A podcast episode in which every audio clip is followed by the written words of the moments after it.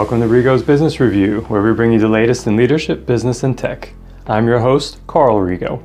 Join us each week as we share unexpected insights and underreported stories from the world of business to inform, uplift, and inspire, and make you think. Hello, and welcome to the podcast. If you've ever wondered what it's like to be a chair of a publicly listed company, you're in luck. Uh, our guest this week has a very impressive background. Is Frank Lewis. He has he's had more than 20 non-executive chair and director roles, and has been involved in numerous IPOs, initial public offerings, and has been featured on television and in the Sunday Times. Those in the know have described Frank as a rare breed and one of the most experienced chairmen and non-executive directors on the AIM, which is a, a part of the London Stock Exchange. And they said that he has a lot of experience in working with overseas companies and brings a wealth of insights. Also, Frank has founded and established a business from zero to uh, revenue to, to an AIM listing, took a startup media business to over 150 million pounds market capitalization within 10 months, which was the largest IPO to date at the time. Uh, so that's quite an introduction, Frank. Welcome to the show. Is there anything you'd add to that that uh, brief biography? I, I can't add more. You've been you've you've been very kind and flattered me there. I'm just relaying the facts. As I say, just the facts, sir. So great. So again, thanks so much for joining us on the show. Frank and I, we have a few things in common. I, I know Frank from the Chairman's Network. We're both members there. I'm, I'm chair of a, of a relatively small private company, and Frank has chaired a number of publicly listed organizations. Like I say, there are levels to this game. So Frank has worked on much bigger platforms than myself, so I wanted to have him on the show to share some of his insights. Plus, he's a he's a very engaging guy, and, and I've always appreciated his comments when we were in the boardroom together in the Chairman's Network.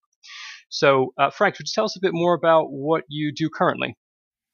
Uh, what I do currently, I uh, I sit on the board of two companies at the moment. Uh, one is a real estate company listed on AIM, and it's in Ukraine. and uh, the other one is a very interesting uh, software company I, went on, which we floated in June, that has developed uh, omni-channel software for retailers to give customers a seamless approach when they're purchasing, whether online, um, in the store, on the phone, and it's very promising and it's uh, looking uh, quite good at the moment. It's early stage, but it's got a, some very some very substantial customers at the moment uh, on their books. Great. Now we're going to come. I, I, will ask you a bit about Ukraine in a moment. Just to say, on some of these company boards, my understanding is that you you sit on those boards alongside some other fellow heavy hitters, yes. former chairs and, and exec, chief executives of other FTSE 100 companies. So you're in quite good company, and we are in good company to have you today so I do want to ask just one, just a moment. I, I, couldn't dive in without just asking you for a headline or two on on your experience of being on the board of a company with operations in Ukraine. Can only imagine what that's been like for the employees on the ground there, and what is it? What has your experience been like? Uh, well, fortunately, um, you know, it's a listed company on the stock market, so I can't say very much.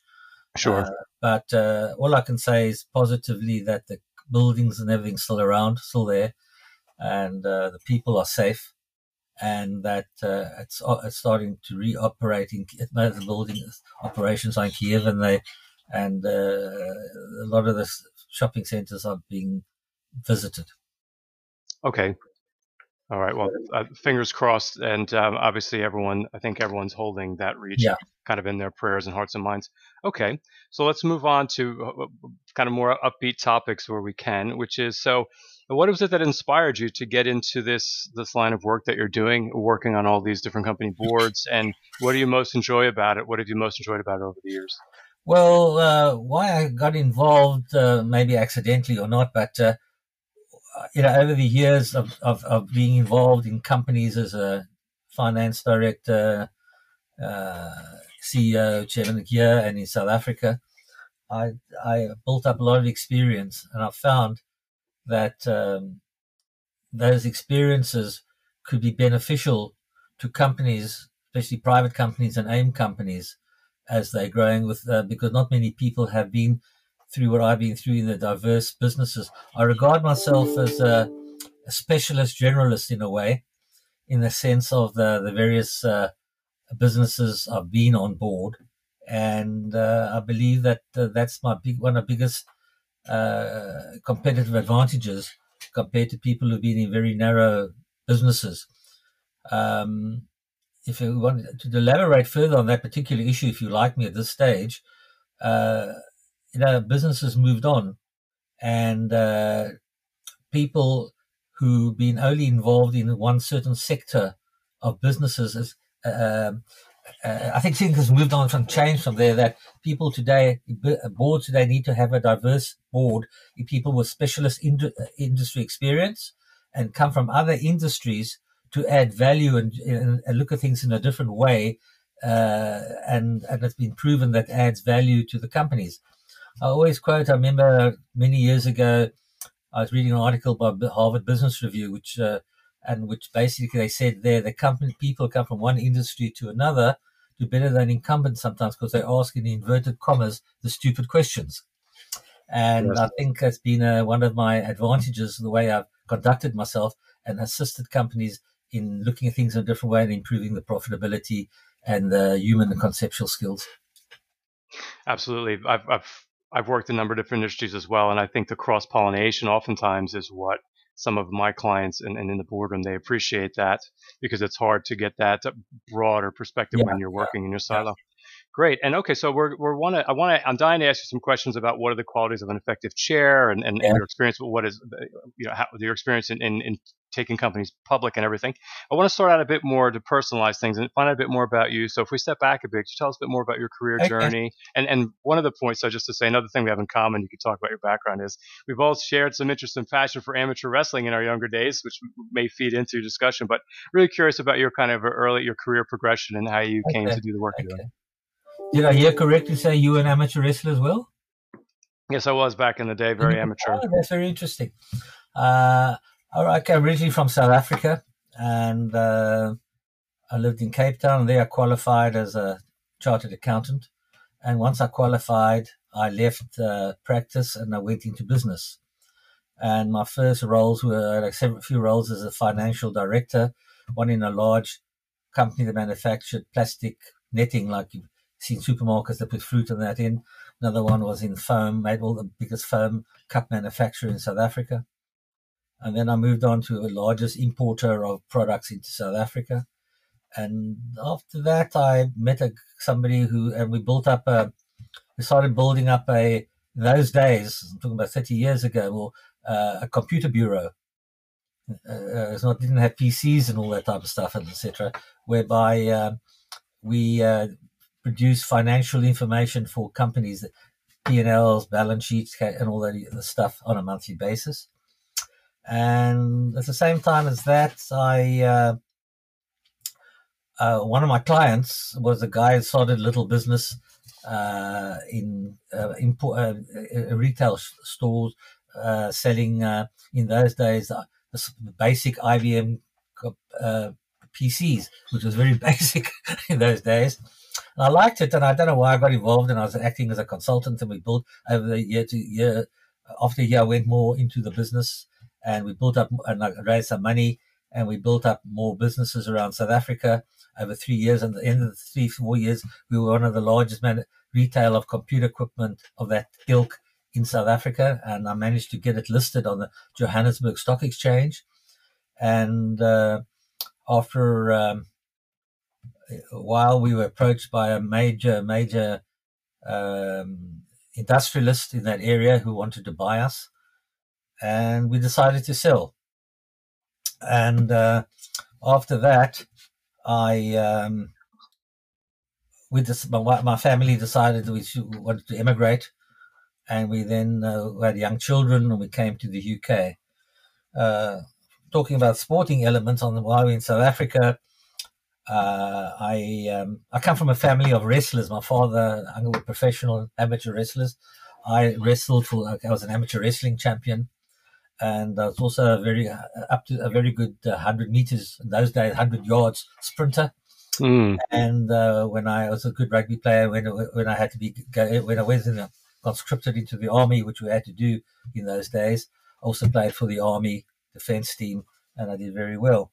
And um, uh, then when I went to university, I uh, in our days, uh, we had to be articled to a firm of accountants and work during the day, go lecture in the evening. So I had to decide whether I was going to become an accountant or a rugby player or a wrestler. And uh, so that's uh, my sporting area at that time.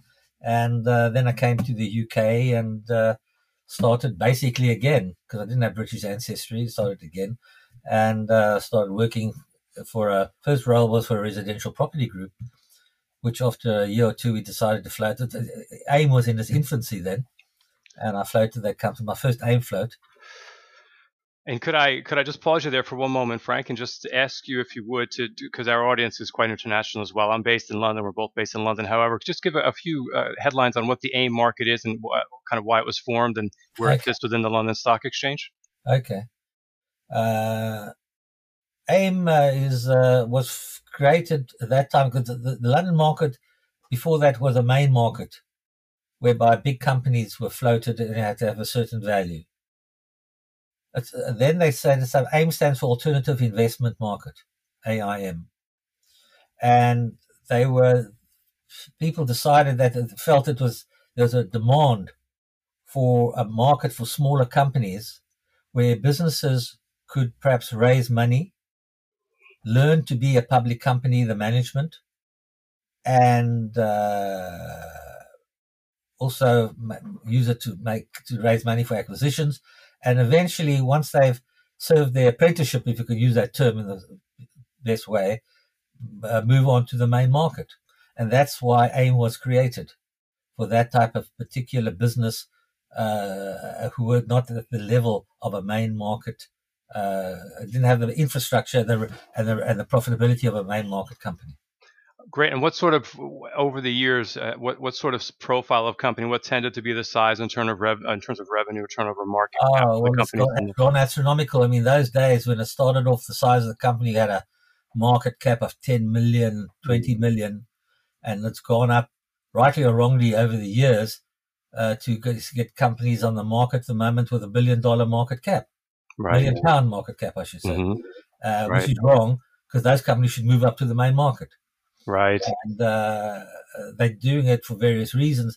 If you listed on the AIM market, you, as far as I, my memory misses me right, you don't, you, are not liable for inheritance tax, for example. I see. And uh, that type of thing. So people are still utilizing those advantages. But the average size of a company on AIM at the moment, I would assume it'd be like uh, oh, 100 million market cap or something like that, 150 million market cap. Right. Okay, great. So just a little divergence there, but wanted to provide that context. But back to your story. So you came to the UK, you joined this other company. Tell us what sort of company it was again. If a residential property company. Right, residential property company. And then they were on the path as well toward a listing as well. Is that right? No, well, they, oh, uh, they just for things great, and they were they somehow other way decided. I can't remember where, why we decided to list it, and they were on the market. But the problem, the issue is there that uh, didn't last long on the market because, you know, you either want to be a listed company and undress yourself, which is another subject we can talk about. Yes, we'll get into or, that. Or you find that you don't want people, it doesn't suit you. And I think the the shareholders of the major shareholders decided after a year or two that didn't suit them and they delisted. Right. Okay. Well, just just tangentially tying it into the news from today, a little controversial, but um, everyone's watching Elon Musk. He took a stake yeah, in Twitter, and then and then they offered him. They tried to kind of, uh, to I guess, to protect themselves, or they tried to kind of limit. They said if you take a board seat, you're limited to 14, 15 percent of shares and whatnot. So he de- he declined the board seat and then came out with an 100 percent offer to buy them outright, take them private, and transform the model because he believes, and I would agree that uh, Twitter uh, is not is not as kind of um, fair and balanced as it could be. So they could reassess the model now. But um, so there, there are some actions. Some companies are better suited to private versus public. Uh, but just coming back, good. Uh, that's a, in my experience, and I've been through it a few once or twice. It depends on the shareholders and what they want a lot of them fully don't fully comprehend the, what is required and how to conduct themselves when they're a listed company, and they think they can still run it as a private company but have the trappings of a public company and raise money. And my experience is, uh, we should come to that later. I mean, from in terms of the the corporate governance structure, you need a non-exec chairman, you need non-executive directors on the boards in order to comply, and a lot of them think they could overcome uh, over what's the word I'm thinking? not, uh, although they're there, ignore them, and they're just there for show, and uh, it doesn't work because at the end of the day, uh, if you if you're worth your salt and you and you and you know what you're doing, you will vote with your feet. as, a, as, a, shareholder or as a director and move right. on you're not you will not you're not being allowed to comply and, and uh, with your with the rules of corporate governance, if, if if the major shareholder, who's normally the CEO, who's built the business, does things the way he wants to without going through proper board approval and other approvals, which is required in terms of good corporate governance. Right. Well, okay. Now, okay. So I think we may have to I want to dive into the, the part about the qualities of a good share, and you're getting into a lot of that because you live and breathe this stuff, which is one of the things that impressed me about you in our other conversations, is that it's always top of mind for you in terms of the qualities of a good share. You always, it's just, it, you just come out with it right away because it's it's what you do day to day. So I do want to just, if you could bring us up to date, up to sp- finish the second half of your bio there. So you came to the UK, you're working with this particular company that delisted and then you've had multiple director and non-exec director roles. Uh, what else would you include in that final um, portion well, of that? I've been director, chairman of uh, several companies, including international companies. I've been chairman of company, two companies in China, in Africa, in uh, Eastern Europe, and in Tasmania. I've been involved in uh, a few sectors from mining to tech to manufacturing to retail to wholesale. And I've I've got the scars and the t-shirt, as they say. I built up all these experiences, which I use for the benefit of companies on boards I serve. Great. And I know you have some really fascinating stories from those experiences, which we're going to get into in a moment. But I want to get into the big question now. So, uh, bearing in mind what you just said, what, what would you say are the what are the qualities? Well, I guess we just talk about what talk about the role of the chairperson first, yeah. and then let's get into the the qualities of an effective chair. I mean, uh, the role of the chairman has become much higher in profile over the years, and so has the expectations. And therefore, quite rightly, today, stakeholders require more involved, energetic, and uh, involved and an energetic uh, chairman whose role is more, more than merely looking after the corporate governance process. That's fundamentally. And one of the major roles of a chairman today, or major attribute is his relationship with the CEO. A relationship which must be based on openness and transparency, and each party knows their effective uh, roles. Uh, a good chairman, a, a good chairman today um, needs to have a good understanding of the business he's in he needs to be able to have, he communicate with a, with what is uh, uh, what is uh, what is needed, and uh, have a good uh, relationship uh, with the C, with the CEO and be able to challenge in the right way. A chairman that is deemed ineffective is one who believes he's there to run the business on a day-to-day basis, as opposed to merely guiding and challenging, and and that doesn't work. Um, fundamentally, the role of the chairman is to ensure the business is well run, but not to run the business. Brilliant. And, and the characteristics today of a good chairman is one who needs, who's got a, uh, who's who's got a good, um, good under, who's a good listener, uh, who's uh, got good communication skills, good clear sense of direction, uh, has, has a, can see the big picture, uh, good at governance, broad experience, sound business acumen, able to get the get the confidence of the of, of his stakeholder of his shareholders, and be able to get uh, able to see the key issues of the business in a quickly. Right.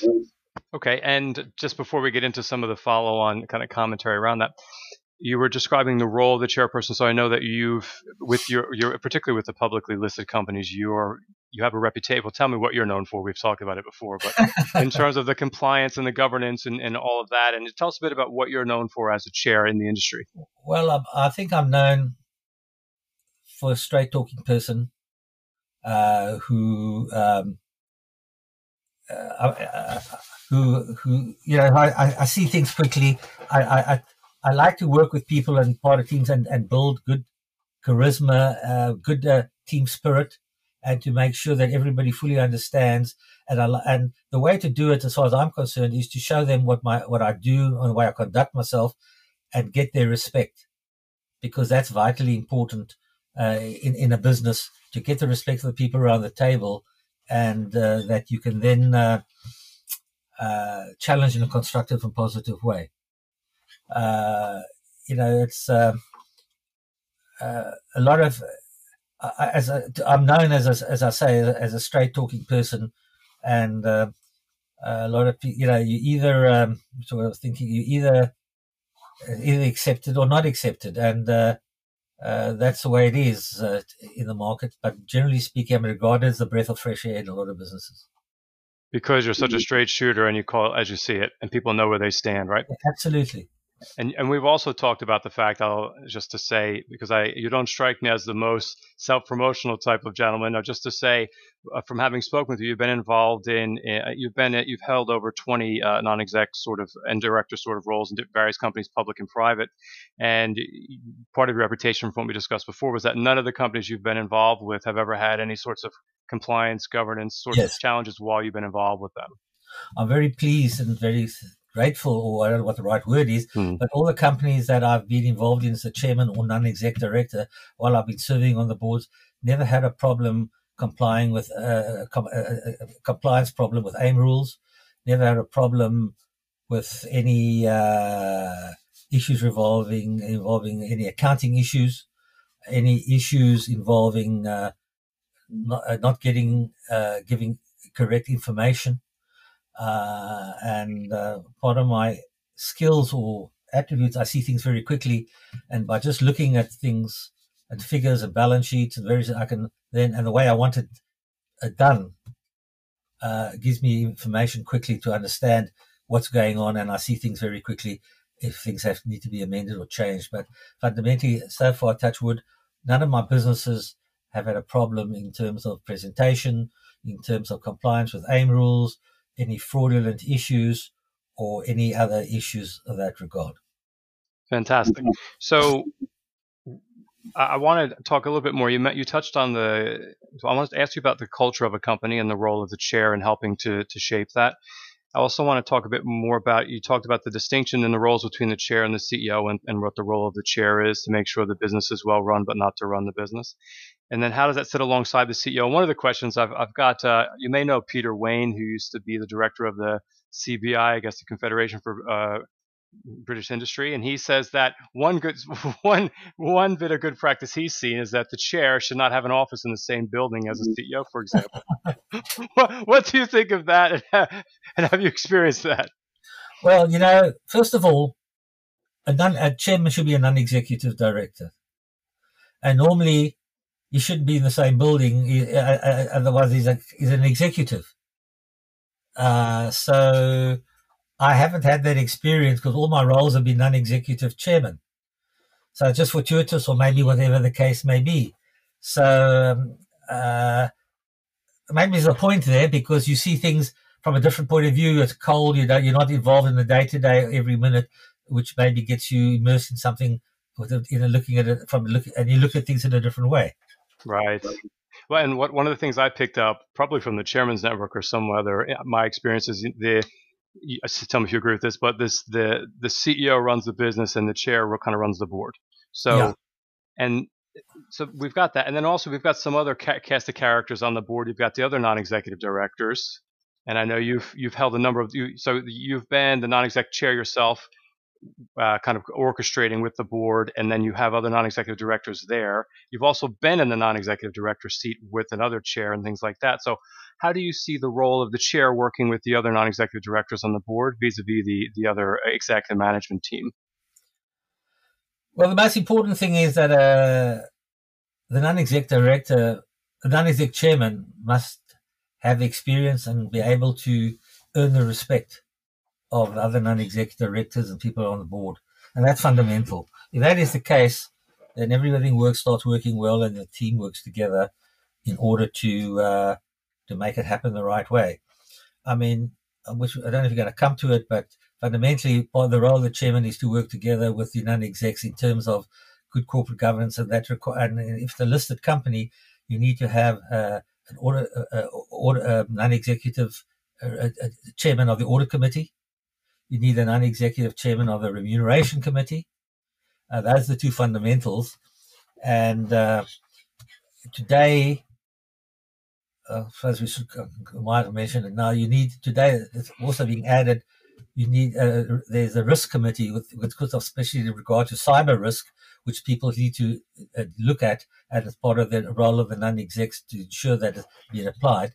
And as well today, which is a fundamental issue and has come worldwide, is this ESG situation, environmental, social, and governance. And at one stage, it was the role perhaps of the audit committee to make sure that it's been adhered to. But today, in terms of good corporate governance, it's the role of the board as a whole to ensure that the ESG policies are being adhered to and worked upon and reported on. And what is happening further today is that institutional investors are looking to invest in your company look at your company through, through two denominators. One is called the non-financial denominator, which is ESG, and the financial denominator, what your profitability is going to look like over the next few years.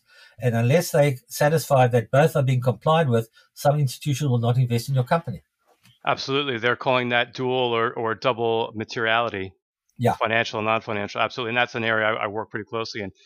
Okay, so and you're so we're seeing that now, and just just to step back for a minute, eh, in my I know we've got we've got the corporate governance code I've got it on my desk here and things it, I like to keep things simple. Uh, as Einstein said, everything should be made as simple as possible and no simpler.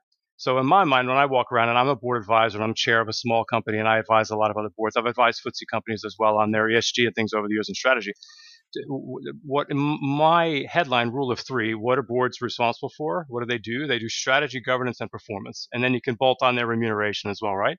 They they can they appoint and remove directors and they, they help to sense check to set the strategy. They keep the governance and in my mind again probably oversimplifying wink wink tell me frank if you'd add something to this. When i think of governance because i cut my teeth in governance uh, at johnson & johnson helping to coordinate uh, activities across a number of their portfolio companies. To me, what it was about was yes, demonstrating that things were in control and also uh, having a, a, a, process and uh, to, to make good decisions. How do you make good decisions? There's a lot more to it than that in, in a public listed company, but from my perspective, a quick and dirty definition in my mind is if we're doing those things, we're, we're adhering and we're in control. We have our processes, and then we make good decisions. We've got, and you know, there's a lot more to it, but that's kind of my some, summary. Would you add much to that in terms of if people people maybe who are not on boards themselves, they wonder what goes on in those boardrooms? Uh, there's that, and also related to that, I have another question here. I slipped into the interview, which is from a practical perspective, what what how do you what makes for an effective board meeting? In terms of the, the mechanics and then the meeting agenda and even the good board pack. We always hear so much about these super long board board packs because everyone wants to cover their backside, and they're not necessarily. It's getting into too much management detail, and it's not. It's not enough the thirty thousand foot view for the the board. But tell me, I've rolled a lot in there, but your sense of what happens in the board. One of the issues, and I guess the new other new things I'd like to mention as well. Sure. Uh, I'm not a one for in terms of board packs. Uh, I'm a one for keeping it as uh, read millions of pages, it doesn't help because uh, people sometimes just want to hear what they listen to their voices at a board meeting, and uh, at the end of the day, nothing particularly happens. Uh, I mean, at the board meeting, which I'd like to have normally once a month, uh, you need to ensure that the, that each executive director reports on what he's what any issues of interest for the for the for the board to understand and digest, be it in terms of sales, in terms of uh, capital expenditure approvals, in terms of um, any issues of uh, in the that that that, affecting employees or the company, etc. And uh, what I like to see in the financial pack is uh, um, um, obviously the month, the P and L accounts, which is actual for the month, the actual budget, and compare year to date and budget. And uh, what I also like to see is a forward cash flow for the next six months. But what I also like, what people, not many companies do, I like to see actual results each month put next to each other uh, uh on a schedule as, uh, so that one can ascertain the financial look at the financial results, including overheads individually, so that you can see there's any major material differences each month and highlight if there's something happening in the business. And uh, I find it very, I find that particular schedule very useful in determining. It's like a, it's like a graph in figures, and one can see any movements that are, that are not normal in terms of say overheads and that, that type of and things uh, going forward. And I've always found that very useful in finding error issues to discuss or finding people trying to be things not working out correctly. Right.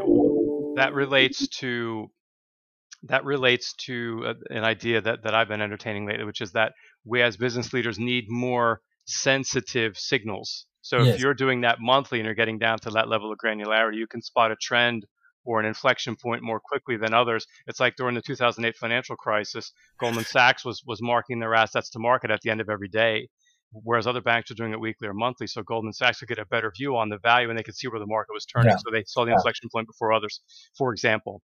I think that's brilliant. Okay, good. Karen. Uh, further, I think in today's environment, in terms of what's happening in the world, in terms of financial issues, economic issues, and politi- geopolitical issues, I think boards need to be more adaptable. And by that, I mean the, more adaptable in the workplace.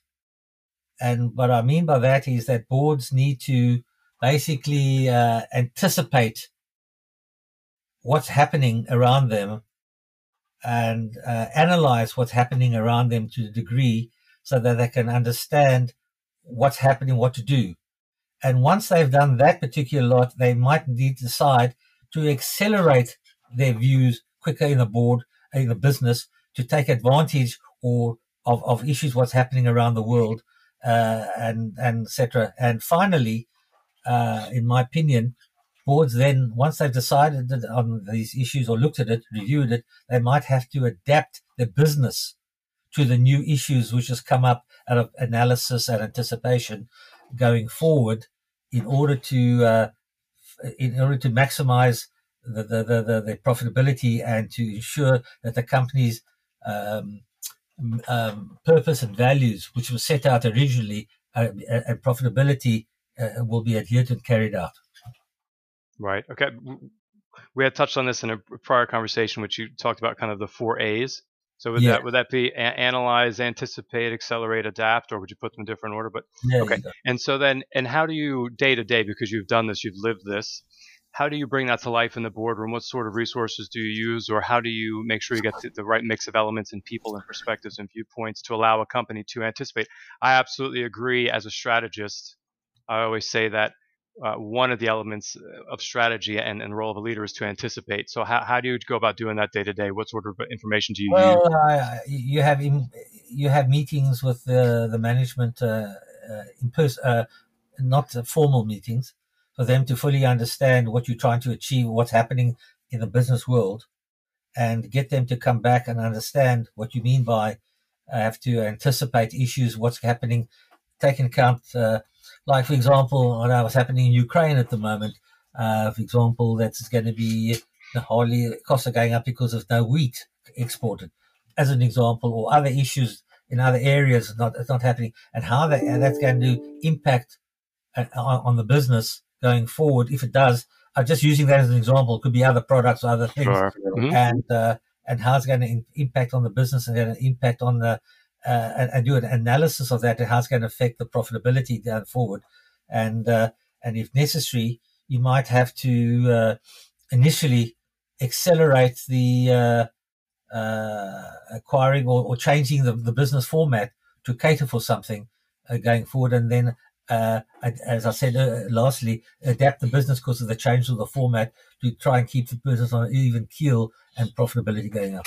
Okay, and and so in practice, because I'm a how guy, eh, eh, it, probably the it's probably the engineer in me. So in terms of day to day, what I'm hearing is that is is it, it's partly a mindset thing where that you're you're challenging and supporting the management team to maybe look a bit up and out beyond the day to day operations, yeah, and look up and out and reflect and think and with the board and others about about what may what what factors may affect the business beyond yeah. what's happening day to day.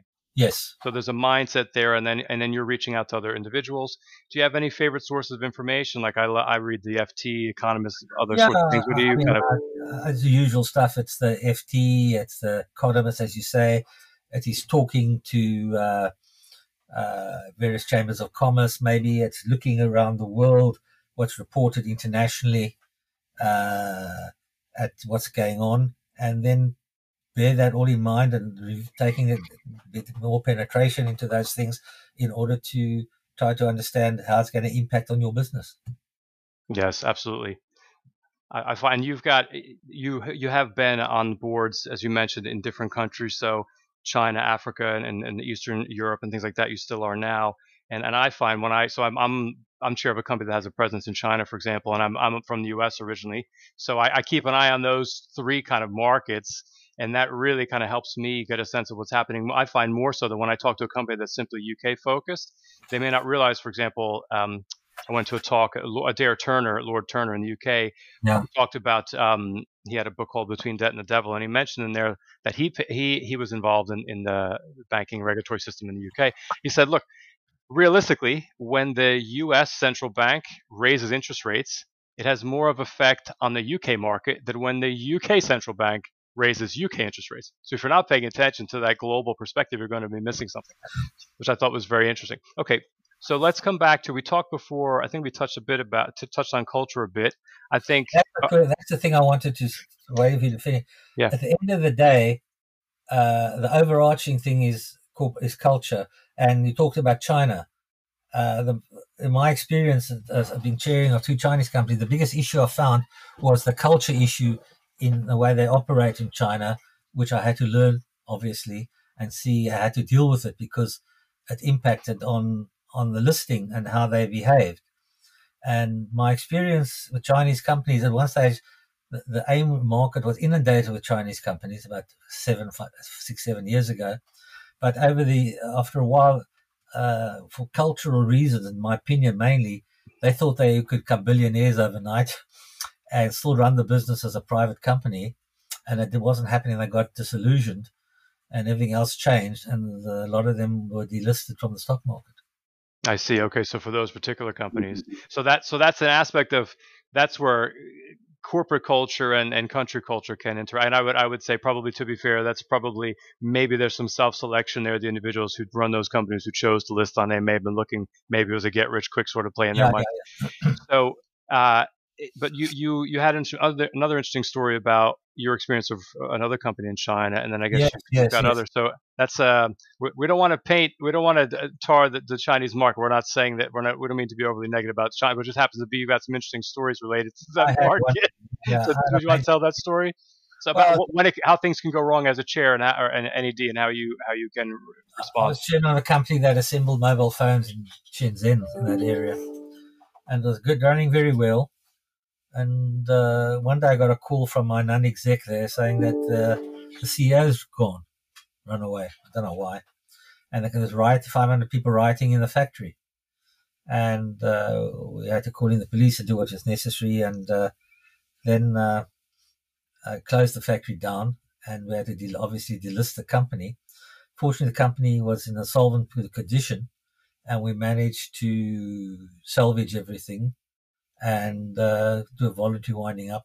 Quite interesting that uh, just struck me that company was an English company in the, in the Channel Islands, which a Chinese company reversed in, so it made it easier because the holding company was in was in was in England. It was in England area, so we managed to delist the company, voluntary wind it up. Uh, nobody, uh, nobody's ever done that. I think one of the first to ever do something like that, as far as I understand, with a Chinese company, and uh, when we folded everything up and everybody went off peacefully. Wow, because sometimes those windups can become quite acrimonious. Yep, yep. I had two very good non-execs in in in, in China. Uh, one was actually a China, this guy. One was an Australian guy who lived in Shanghai, so it was very nice. It helped a lot. Right. Wow. Okay. So you've seen that, and then what about other other sorts of experiences uh, where, like, a colleague of mine was chair of a volunteer organization, and he for his for his sins he was brought in as the chair and then he was asked to promptly the whole rest of the board were in cahoots and promptly they they asked him they tasked him with removing the CEO and replacing the CEO which took an inordinate amount of his time. But have you I, I, as part of the board it's routine to have to appoint and sometimes remove directors. Yeah. And and, and what how what has that experience been like for you? How do you manage that? too much of a bad experience there. Okay. I mean um, obviously at AG, annual general meetings, board uh, directors need to be available to stand up be re-elected. And sometimes one or two, sometimes it's happened for whatever reason that uh, some major shareholders taken a dislike to somebody and, and voted him off. But then you've got to deal with it. But that's not a major issue, and that's it's normally you know normally know know about it before that before it happens, so that you can make plans. Okay. And uh, but uh, uh, the only other um, I'm just thinking um, it's only happened once or twice, but generally speaking, uh, uh, no, I, uh, I've had one experience whereby I, uh, I was asked to be a, a, a, chairman of a, of a company involved in, in Eastern Europe, whereby the CEO was one of these gentlemen who I mentioned who thought he could run it like his own fiefdom. And I decided at AGM not to stand again. Oh, I see. Okay, so you so you stood down yourself. Yeah, yeah, yeah. I see. Okay, just one other point on that. So, so you and I both know a gentleman named uh, John Hart who, who does a lot of board advisory at the Chairman's Network. I think he's an Australian, and he mentioned he he characterizes just to wrap up the, the relationship between the chair and the CEO. He says it should be friendly, but not they should be friendly with one another, but not friends. Yes, and that's because there needs to, there need there needs to they need to maintain a degree of independence in order to do their roles and their job, their respective yeah. roles. Right? Would you agree with that? I would agree with John. On I, I very I respect his views a lot, and uh, I think the role the role of the chairman and the non-exec should be clearly stated. There should be um, a clear distinction between their two roles, uh, so that each party knows his responsibility. And uh, I don't believe, as you say, they should be friends because it could cause other problems, but they should have mutual respect for each other. Right, absolutely. Okay, so let's segue now. I want to talk a bit more about your experience, and we're just getting to the point where we're going to get into the details about getting a company ready for an IPO, initial public offering. But before we do that, out of my own personal interest, I, I want to know more about. I'm really curious to know more about your experience of being a non-executive director for private equity-held companies and venture capital trust-backed companies, and how that how that differs from some of the other sorts of companies you've been involved with. Okay. Uh, I haven't been involved in many private equity companies, too, mainly more being in private companies or listed companies. And fundamentally, there's a there's an issue of men, of mentality or ethos of way private equity company works compared to a, a listed company.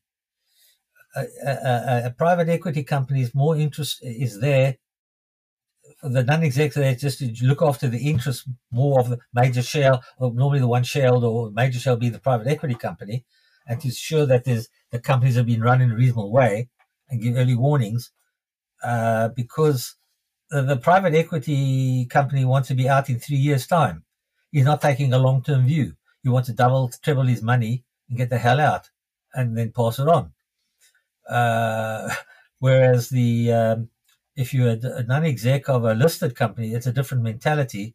You're there taking a longer term view and you're ensuring uh, uh, that the company is complying with all the various uh, rules which we mentioned earlier in terms of corporate governance, in terms of ensuring the company is uh, uh, fun, uh, making the correct profit, should continue to make its profitability. Well, that applies to private equity as well, ensuring that the company's uh, board of directors are adequate and growing. Because sometimes board of directors, as the company grows, they you reach a level of your own incompetence, and you don't, right. and you know you don't you're not growing with your company. Might have to make changes that have quite often in AIM companies that start off small and grow. Yes. So it depends where a company is in its history and whatever the case may be. You've got to, as a, if you're a seasoned chairman or non-exec, you've got to review, understand that and make sure you're fully aware of it and do what is necessary for the benefit. because you're looking because you have a role to play in looking after the benefit of all shareholders. Incidentally, Uh, at this stage, I'll just mention, uh, unless you're going to mention it before, the non-exec directors have the same responsibilities as a as an executive director. In terms of the Companies Act, Section 172, you have a fiduciary duty to promote the interests of all stakeholders, and, and that's a role whether you're a non-executive or, or, man, or executive director. Right. Okay. I want to come back to you on the the whole private equity outlook. So we, when we talked uh, earlier, you mentioned that so the, in that instance, some of the private equity firms are looking for an exit in two, three years, and they may be looking for a 3x or a 4x return at that time. So during that hold period, w- would you characterize the how, how, would you characterize the, the the imperative and the urgency for what they call kind of bending that growth curve to reaching that 25 30 plus percent growth rate per year which can be higher than the average listed company some yeah. of them yeah? So how, what does that culture feel like on the board there when there's when the well, clock is ticking? that's a very interesting question. I mean the, the, the, the, the private equity got people looking for as i say a quick exit three years. And if the company has to take bigger risk or uh, gear up more in order to achieve it because they'll know they'll get out and, and, and funds can be raised later. They will they will perhaps uh, allow it. Whereas if you're a non-exec director of a, a listed company, you would have to look at things slightly different in terms of the balance sheet structure, ensuring that the shareholders are more protected and that uh, you're you're running it uh, on a more I don't know if the right word is conservative basis, but you're running it for a longer term going forward. Right, different time horizon, different uh, presumed hold period. Then, right? Yeah, yeah, yeah. Brilliant. Okay, now let's get to the kind of the heart of the matter here, which is that that process of leading a company through their initial public offering and issuing shares for the first time, going public on uh, one of the exchanges. So. You, you talked earlier about your experience in doing your first IPO there with a company in Johannesburg. I want you know talk. I want to know a bit more about. So you, have worked there, and then you've been involved in, in a, a, number of other ones, uh, numerous numerous IPOs. So, what's it like? I guess at a headline level, I'm curious about the, the how, how you kind of go through the process of doing that, and also what is it? What's the feel like within the company? Does it does it can doesn't you can you sense the momentum building as you're running toward that final year toward IPO? Well, uh, it's a hell of a subject. This. Yes. Um, We've got time today. okay, let's talk about it on the basis of the UK, sure, uh, as well, and mainly AIM. Um, which are companies as they grow, and uh, you got the the founder of a company. As it grows, he after a stage he he, he he will make, he'll, he'll, review his position and and perhaps decide what is his aspirations and what does he want down the line he's got two. He can continue as it is and have a good lifestyle. He can try and grow it quicker by uh, acquisition. He can try and and uh, grow it further by uh, perhaps raising and do an IPO if you and and because he's got further aspirations, or he can do a trade sale and then sell out and live and uh, make a few bob and to have a, still have his quality of life. It depends on his personal aspiration of the major shareholder. Now, once the shareholder's decided what he wants out of life, and if he wants to do, believes that the right thing at that stage is to do an IPO, he has to take a different view on life. And what he'll do, uh, what he has to do is to talk to his uh, advisors and get a view from them, independent view, as to what he be, what believes whether the company is capable or probably should do could be able to do an IPO, and the, the way it would start off would be to do an internal perhaps review of the business and how it's grown over the years in terms of its profitability percentages and where it's been, and then decide whether it's feasible and will show growth to do an IPO subject to certain issues which have to be dealt with. And once that's been decided, uh, uh, they would probably go and talk to the um, talk to the firm of lawyers and a firm of auditors, uh, who's probably got his he's really got a firm of auditors, but to make sure that the company is being well audited because uh, what is needed as part of the process is a three-year audited program, uh, three, three years of audited accounts, right? Called IFRS, and then they would go and have a chat with potential nomads, nominated advisors, who specialize in AIM and look after the interests of, of companies and also act as brokers. And, and if the um, if the um, nomad thinks it's feasible, practical, they will then get involved do it properly. The fundamental issue is that people, companies, and shareholders that want to do a listing haven't got a clue how hard it is, how long it takes, and what the impact is, no matter what they say, on their business while they're doing the process of listing and how it could impact on the business. Right. And that's a fundamental issue. People, therefore, you need people need to understand that you need to have. You should, in my opinion, you should take a year before you do a listing and try and put your board together and people together as if it was a public company, including non-execs, so they can train and see they can run the business because they can need them during the last three, four months of a hectic IPO process before the listing. Right. Now, what is needed to do a listing? You need to have auditors, you need to have lawyers, you need to have a you need to have a, a reporting accountant, and what is needed in, in in terms of documentation, you're going to need three year set of accounts audited. You're going to need what is called a long form report, which is prepared by next another firm of accountants who reviews your business from bottom top to bottom. See me how many times you go to the toilet, and uh, see how you you look at your internal controls, how you run your business, look at your uh, intellectual property rights, look at all other issues, uh, and how you uh, and, and how you run your cash flow to determine whether how capable, how feasible your business is. You're also going to need the lawyers to review all legal issues related to the business in case any court cases, any uh, copyrights, and all this type of stuff to make sure that everything legal is fine. And you're going to need your reporting accountants to review a, a, do, a, once it's ready to do a 15 month cash flow to see how your business is going to subject to what you want to raise, how your business is going to be over the next 15 months. Now, for institutions to decide whether to list your, go to list your business, they're going to look at certain issues. They first want to see you have a solid management team. You have uh, a um, what's oh god, you're going to need a solid management team. You need to have uh, your products need to be you need a proven concept. You need a, as I say, a solid management, proven concept.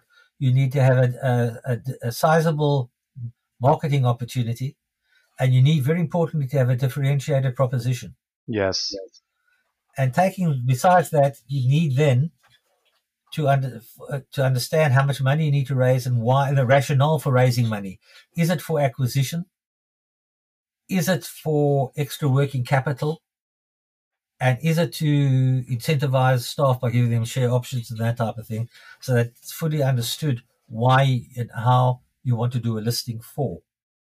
Absolutely. And once you've got all that in place, then the hard work starts by everybody trying to do review and and, and uh, the work that they've got to do to substantiate everything, which I've just mentioned. Yes. And then once that's done, part of done, you, you, you need to also have something called uh, a FP, a FPP, financial process, products, procedures, and processes documentation, which is all part of this to satisfy the nomad that everything's in order.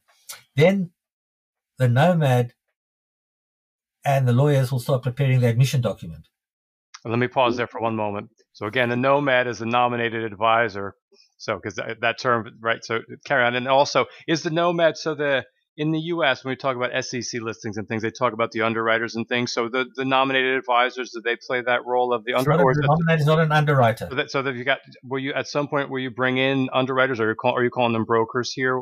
At what point? Broker, they don't normally underwrite AIM listings, as far as I'm aware. Here. Okay, so t- talk me. Okay, well then talk about talk me about how the we're going to get into this in a moment about how, how you set a price and then how they do the book build and then yeah, how they how they carry out that process. Because in yeah, the what, U.S. in the U.S. for SEC listings, it's the the underwriter will do a bit of research and a report, and then they'll do the the buying and then the book building and the selling. So they underwrite it in that regard. But in AIM, it works differently. What happens normally on AIM, from my experience, mm-hmm. is that once the uh, all the various reach a certain stage, there'll be preliminary discussions with the by the Nomad with various institutional investors. Okay.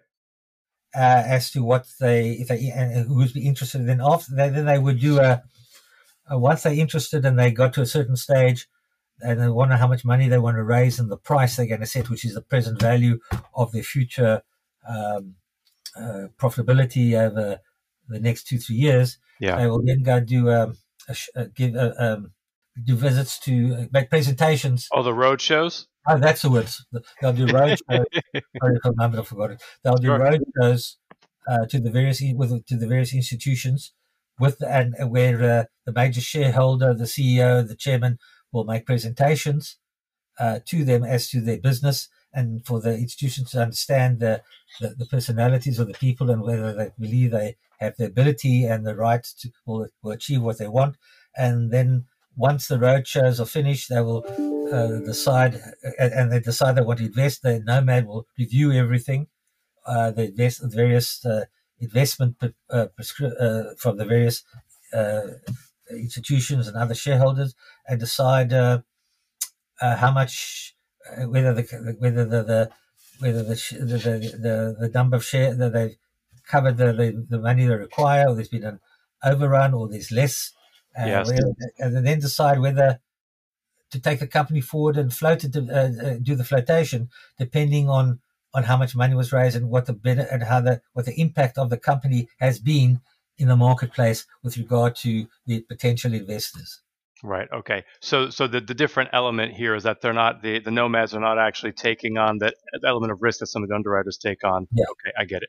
So, and then also, I want to come back to the question around pricing. You mentioned they'll do the I'll, you know, they'll value they'll do the discounted cash flows. Yeah. They'll they'll just they'll, they'll assess the future value of the cash flows. Now, some of the statistics I've seen, where they say uh, tech boom aside, that uh, in terms of the there seems to be art and science to pricing the the shares during an IPO. So there's a certain school of thought that says, and the more and the statistics show that oftentimes for the U.S. and the U.K. the average shares on day one will bounce up by about 20 percent over the years. And then they may or may not sustain that over the next five years. But so there's some things, there seems to be something in the psyche of the, the interested parties to, it's better to, to have it under, under, to have the price too low than too high initially. But tell me, so I'm asking the question, go for it. Fundamental rule, as far as I'm concerned, when you, when you, when you, when you do your forecasts related, you was, I always emphasize that you should forecast, reduce your forecast by least over you should overstate your actual by by more than ten percent of your forecast. Okay. If you understand what I'm saying, you should always over you should always understate your forecast by at least ten percent what you think you're going to do. Okay, so the the the, the under promise over deliver principle. Correct. That's the word. Under promise and over deliver. Otherwise, if you do the other way around, your share price will crash after the first year, and you hardly ever recover. Right. So the the other the other school of thought in here says, well, some people say if I'm the founder of the company and I'm looking at this as an as an exit, I'm looking for this as an exit, then why would I want to leave twenty if, if as the if as a set show, the company and I want to exit, I wouldn't list. I wouldn't want okay, to. Well, I wouldn't invest in you. Well, so okay, so some of the well, so one of the rationales for for listing in general is some of it is for some of the existing shareholders and founders if they want. So if you're doing an IPO, my understanding, right, uh, the the kind of primary is if you're raising funds for the company, and then there's a secondary where in that you can have the money. Some some of the money comes in to help some of the existing shareholders exit and sell to others. Yeah, so yeah. if I am the latter, if I'm an existing shareholder in a privately held company that's going public and I want to exit, I may, some would say, maybe a little disappointed that I've left 20% of my money on the table because the shares on day one when I sold, they just bounced by 20%. Now that's one, that's the other, the other uh, argument. Now, now, in reality, some of the people say, look, this is the first real liquidity event that this founder or owner has had. So while they may be disappointed at leaving 20% on the table, the fact that they've crystallized what were up to that point paper gains is enough to assuage that concern. Yeah, I mean, there's some uh, obviously the major founder shareholder must stay in the business. Otherwise, if he hasn't confidence in business, nobody should invest in it. You might have uh, some family members or some older members who who got five percent, small small percentages who want out, and that's not a problem at the end of the day. Sub, you know, in, in the normal course, but the major shareholder, uh, in, unless there's exceptional circumstances, and he's got 80%, he might want to divert, he might want to divest a bit in order to lower his percentages and, and, and provided the investors agree to it. Uh, but he's got to have a still has to have a, and also the, the, the major investor would like to have maintain, maintain control anyway if he's still in the business. So it's a, it's a, getting the balance right, you know. Right. So it's kind of a, they're kind of they're kind of held in with tied in with a key man or key person yeah, sort of clause, yeah. right? Okay. And then there's a lot more we could get into on that. Okay. And so then the they so they list okay so we're talking about this in the run up to the listing right? So the company's getting ready they've done all the preparation they've got these advisors and, and now they get up to the days the final days before the listing and then what, what tell give me a, a, sense of what that feels like when you did it for your own companies and when you're advising other companies. What, what's the feeling like when, when the run up to that and then when they're on the on the the, the exchange floor and they ring the bell? Well so first of all it's a major relief to get to that point of, and, and, and, and I, I still can't emphasize that people don't fully understand till they've done it the time it takes, what it takes out of you personally, day to day meetings at the end in order to get the, the admission document right, get the money in, and and fully. And it, sometimes it impacts on the business because you've taken your eye off the ball for six months.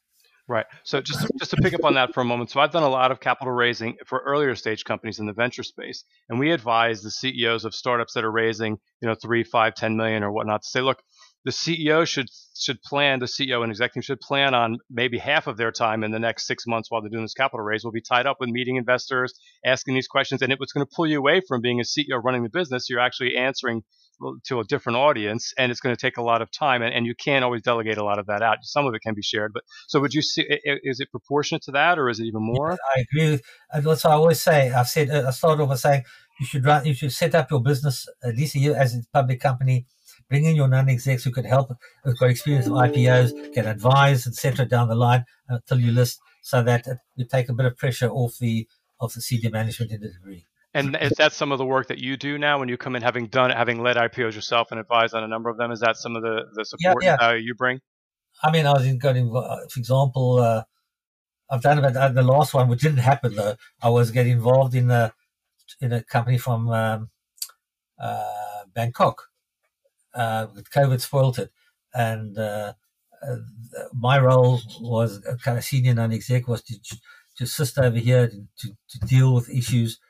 Um, actually, with another guy as well who was going to be the chairman, a local guy. We, we were both trying to run it and help getting the issues, all the uh, deal with the with the nomad, the broker, ensure that everything, and the lawyers ensure that everything was being done correctly to assist the others who had no idea and the time differences and all this type of stuff to see how we could uh, assist. But unfortunately, uh, COVID spoiled it.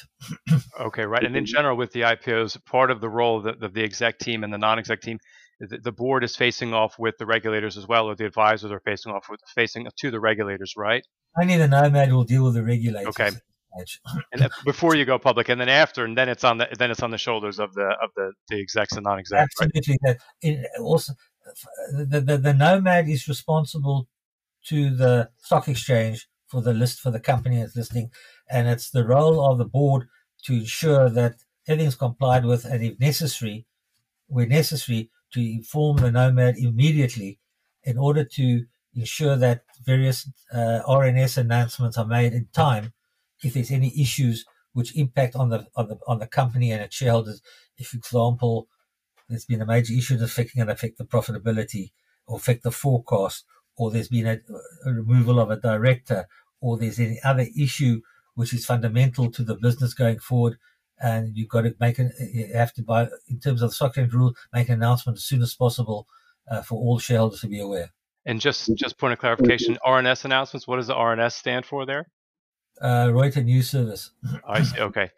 And and so uh, just to picking up on the main theme of the, the conversation here, and what's the role of the, the chair during the IPO process?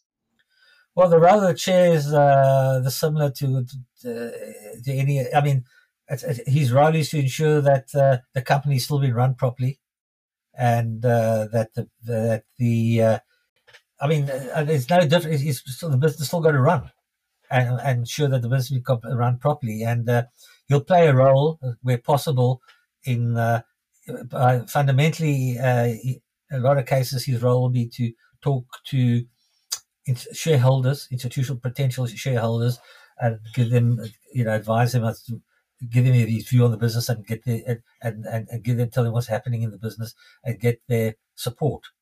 And the other, sorry, apologies one other point which I picked up uh, from your articles, Frank has written a number of articles on this subject. He literally wrote articles, you know, the, the taking a company through IPO and beyond, and how do you form an effective board, and it, it's basically like official documentation that I would find from the Institute of Directors or something like that. But so one of the points you mentioned in one of your other interviews, might have been with the Sunday Times or something, was that also in in the run up to the IPO, the company may bring on a heavyweight CEO to add a bit of ballast and gravitas to help show that they're ready for this next stage of their yeah. growth uh, in the eyes of investors. And I imagine, I mean, I've seen that as well in my own experience, but yeah, that's yeah. another part of it too, right? I mean, uh, uh, uh what could happen, it happened as I wrote about it, but sometimes after, you know, going forward, you'll find maybe the founder is not, is not able or not capable, uh, doesn't believe he's, he's got the right uh, skills to take it being a public from a public company point of view, he might have other technical skills in the business. And if he's clever, he will bring in a high a heavyweight CEO to work with him to, to to bring more credibility and to know how to take the business forward in the proper way uh, and and and not and and the, the, founder would take on a role maybe of his own forte, be it a sales director or or production, whatever the case is. But uh, they'll work together. But but the, the CEO will uh, the new CEO if he's a heavyweight and he's got certain public company experience and he's got other experience will will, will show will show the leadership. Okay, great. And then just to, to infuse a bit of the emotion into it. So when you're there and you've been there a number on a number of occasions with your own businesses and advising others, then when the the big uh, initial public offering, the listing day comes, and you're ringing the bell on the exchange, what is that like? Where's the champagne? no, it's a relief. Uh, everybody's uh, worked bloody hard to get it to that point, and it's uh, and it's fantastic to see the, the price going up uh, in what people what say what the perception is uh, in the marketplace. If it's if people uh, the, the, the price going up is, is is the determinator that the company is well regarded now in in in the in, in the community, in the financial community, and that the price uh, is what has been anticipated by the nomad going forward in the short term. Okay, great. And you mentioned, I think we talked about uh, the, the, level of enthusiasm and emotion. There will be relief, and the level of enthusiasm and emotion kind of depends on how, how the pricing goes. yeah, yeah, yeah. Uh, that's uh, that's what I said. Uh, yeah. Know, if if if, if, if, if the price goes up as perceived, it's a hell of a f- fantastic feeling, and uh, know, from being worth nothing to worth a couple of million by a ring of a bell by seeing the price going up it's a tremendous nice feeling to have. Right. That brings us to another point. One of the deal mentors I follow, the guy's done over a thousand deals, is ex Bear Stearns. His experience is that just a simple act of taking a private company public can, aside from the bump you get on day one in the, in the official price of the shares, in his view, that taking a private company with, with illiquid, largely illiquid shares and then listing it and going public can increase the value of that company by 50%.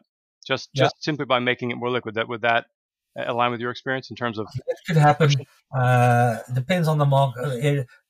Uh, AIM coming generally, the shares generally are not that liquid as the main board company because it's very strictly held in in family in smaller you know family business. Family there's not people. a there's not a huge float out there in the market day to day, right? That is that is one of the one of the disadvantages of AIM, but uh, improving as as more more more shareholders shares are sold at the end of the day and, okay. and etc. And just to say what the float is, it's a term I picked up from actually from Wolf of Wall Street, Jordan Belfort, but it's just the amount of kind of freely available uh, shares that are in the market to be traded rather than those that are held by others. So basically, the, the so what about the float is if there's only a 10% or it's a very small amount percentage of shares available in the market to be traded, you could essentially someone could essentially corner the market by just purchasing five or 10% of the shares. You could basically uh, uh, spike the price or, or up or down yeah. for companies. Okay. Generally speaking, generally speaking uh, AIM companies, uh, the free float is around 10. To, there's no limit. No limit. So uh, today they like want to see around 15% free float of AIM companies. Before it used to be you could have five or 10. There's no, but they would like to see today at least 15% free float. Great. Okay. So then as we as we kind of wind down this this part of the, the journey, so then once the company goes public, they had the private. Ideally, they've had the year before they prepared, they brought on, they they kind of uh, this, they solidified and, and and got their governance and controls in place and got the right players on board. Now they go public, and then you know the culture must change there, and they're accountable to some other stakeholders. So what is that like in terms of the compliance, governance, reporting requirements, investor relations, and stakeholder management. How is the world? What's the world like on on day IPO plus one? Well, the IPO plus one, uh, the company had more or less put out a forecast, and uh, you need to ensure that you're meeting the company's been run properly, meeting its forecast. If not, it's got to come out with a statement. Uh, also, what happens is now and again, uh, uh, as a chairman, you can have uh, discussions general discussions with uh, institutional shareholders as to uh, if they, you know, uh, they want to know how the business is going. But you've got to be careful that you don't give certain information to others, and not to others. But if it's going you know, but you, you can, what normally happens to, what's, what, what normally today, what happens is that you got, uh, you, you, I'm sure you're going to talk about it, but you got uh, PR people and uh, who you you keep constantly uh, give information about new things happening within the business, new products or new customers, and provided it's, uh, it's sent out at the same time to all uh, in in, our, in a statement, uh, and, all shareholders see it, and that's a, then that's no problem in terms of, uh, of, of of giving divulging this type of information. It's got to be available to all shareholders at the same time. Right. Okay, and one other point, just backing up for a minute because I forgot to ask this, and it's it's interesting. I'm sorry, I just, okay. uh, uh, we didn't mention PR plays a vital role up to the listing process because they keep on putting out information about the company, how it's doing, what it's done, and who the people are, who the management is, and etc. at all times, so that it's kept, uh, so that uh, uh, all potential investors and shareholders are kept abreast of the current of the situation as far as the company is concerned, which helps.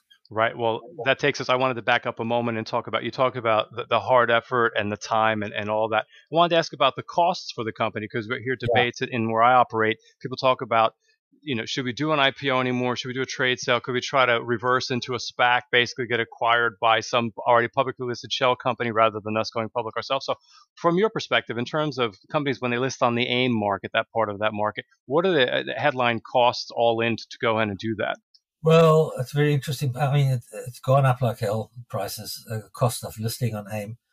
I mean, I don't think you can get away with any listing on AIM today unless unless under five hundred thousand pounds. That's excluding fundraising, right? Which is around five percent of money raised. Yep. Okay. I was going to ask about that. All right, so that makes sense. So you're talking on a, on a listing of if you're taking a company, if it's got a let's say if it's a I don't know when they list the market cap. If, if how much how much would a company typically raise uh, when they're doing the IPO? I know they come out at a certain market cap, but how much would they typically raise? Uh, oh, it varies. It can vary between uh, twenty to fifty million or more. Depends on the on the size and whether they have potential. What their plan is after listing to do an acquisition or or to do uh, to, for, for working capital but it's, it's, it could be 20 to 50 million. Okay, so you're talking you're talking a capital raising fee there between 1 million and 2.5 million on top of the half a million and the uh, other administrative charges. Yeah, yeah, yeah, Okay, because so, so, what I've seen from the in the U.S. for firms, I think it was between 20 to 50 million and above. On the SEC side, they say it tended to come in around the underwriters would take about seven. The, the overall the cost would be about seven percent. So it's kind of roughly in terms of what you're saying there. Okay, that's really fascinating. And, and Frank, you wanted to talk to us about the corporate governance code for the AIM market. Yes, uh, fundamentally, uh, AIM companies, uh, the code used for AIM company, 99% of AIM companies is the quoted company alliance, uh, QCA quoted company alliance code, which is which is basically uh, uh, evolved around 10 principles. And fundamentally, the code is to ensure the companies need uh, need to companies need to deliver growth in long term shareholder value, and this requires an effective, efficient, and in, and and dynamic management structure accompanied by good communication in order to promote confidence and trust with stakeholders. And the ten points of the corporate governance code uh, sets out these points to, to assist companies to achieve what uh, they should do in terms of corporate governance for AIM companies, and, and as opposed to the other the main corporate governance code, which is used for for main board companies. So that is what is uh, used for uh, by AIM companies today, uh, or for a long while, in, in, to to ensure that they're complying with the corporate governance code for uh, which is uh, uh, going forward. Okay, great. And how does that differ from the, the main code? Is it is it a lighter touch, simpler version of yes, it? Or? It's, it's a lighter touch, simpler version. Again, from the QCA. Oh, is, is, the QCA? Is that the is that the Quoted Company Alliance? Oh, okay. So that's another industry body. Yeah, they, they, they, it's another industry that focuses on on uh, looking after the interests of AIM companies and.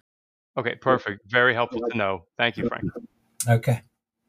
So great. Okay, now we, you, you mentioned earlier about the number of exit options that that a founder could take, or the number of uh, growth options a founder could take. Rather, they could continue to grow it uh, privately. They could IPO. They could do a trade sale. I know you've been involved in trade sales as well. Just be curious to get some of your comments around thoughts on doing an IPO versus a trade sale, and/or just your experience with that. Uh, many years ago, but fundamentally,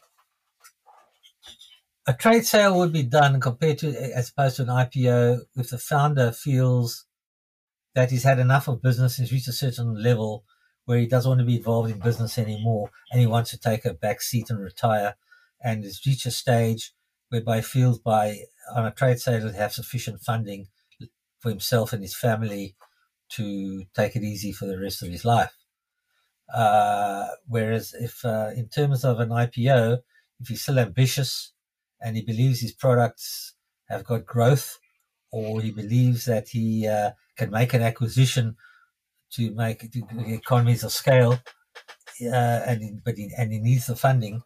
Uh, he'll serve a double whammy. He can get the, raise the funds, do the acquisition, take the business to another level, and sell it. Uh, carry on growing it and sell it maybe in five years' time as a listed company. Right. Okay, so I see a lot of companies take the different approaches there. Yeah, it depends on the founder and his view of life at that stage where he is in his in his growth in his phase. And I would say, and that from where I sit, I would say his. I say his or her. I work with a lot of female founders as well, and they've got as, similar sort of aspirations. Wonderful. So t- turning back now as we wind wind down. So turning back to you and your own journey. Uh, you mentioned uh, you mentioned females. Yes uh, which we haven't mentioned, and it's very what's happening at the moment in the marketplace. That there, uh, in terms of companies today, there's, there's, a big issue with diversity.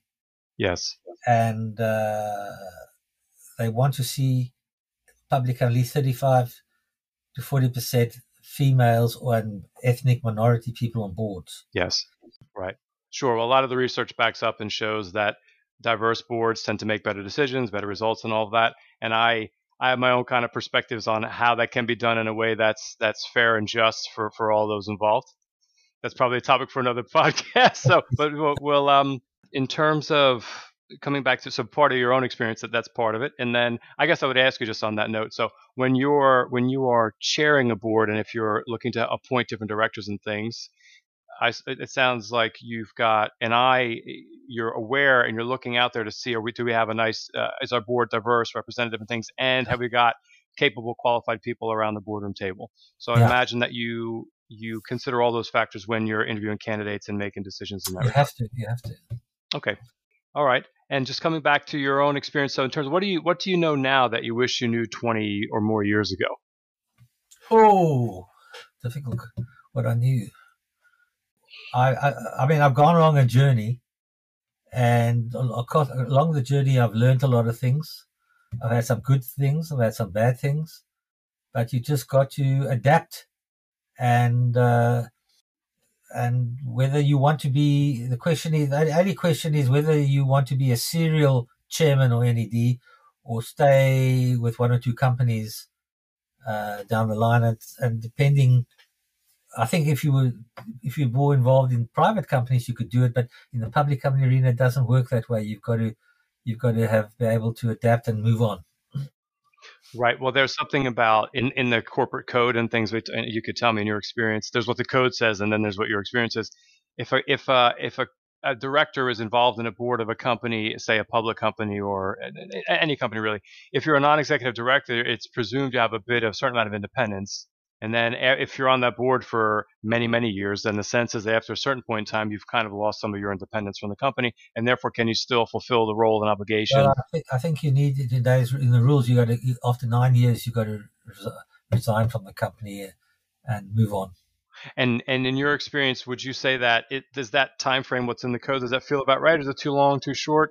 Uh, it depends on the company, but sometimes a bit too long. right. Okay, uh, that's kind of what I was wondering. Okay, and uh, great. And so, what are you what are you kind of most enthusiastic about now, and what, what comes next for you? What are you looking forward to? I've still got a lot of energy, and I love to work with people and help businesses grow and uptake it to the next level. And I would like to continue what I'm doing as long as I can, and uh, help businesses and, and executive and boards and CEOs grow and utilize my experience to, uh, which I've, which I've, which I've learned over the years and got the scars in the t-shirt, as they say. Right. Uh, take it forward and, and, and make things happen the right way and use my contacts in the city with brokers, nomads, if necessary, to assist there as well. Right. Okay. And is there anything else you'd like to add? Some any other closing thoughts? And then let us know how could we follow and keep in touch with you, Frank. If there's anything else, you know, anything I can add value somewhere uh, with my experience and what I what I've just explained. I don't stand on ceremony, and I just like to work with people and be nice to meet up at the, time, the different times and have coffee or lunch or whatever in order to see where if I can assist. It'd be a pleasure. Great. And, okay. So, and I know you've got your website. Is it franklewis.co.uk? Yeah, I got my website. And people can find you on LinkedIn under Frank Lewis as well? Yes. Great. Well, Frank, thank you so much for joining us. I look forward uh, to keeping in touch soon. Thank you very much. I appreciate it. Thank you. Take care. All the best. That's all for this episode. Tune in next time for the latest insights and hidden gems from the world of business. In the meantime, we'd love to hear from you. For any feedback, suggestions, or questions you'd like us to cover, you can email us at krego at lxauk.com and on LinkedIn at karl rego. Until next time, onwards and upwards. And thank you for listening. Rego's Review, signing off.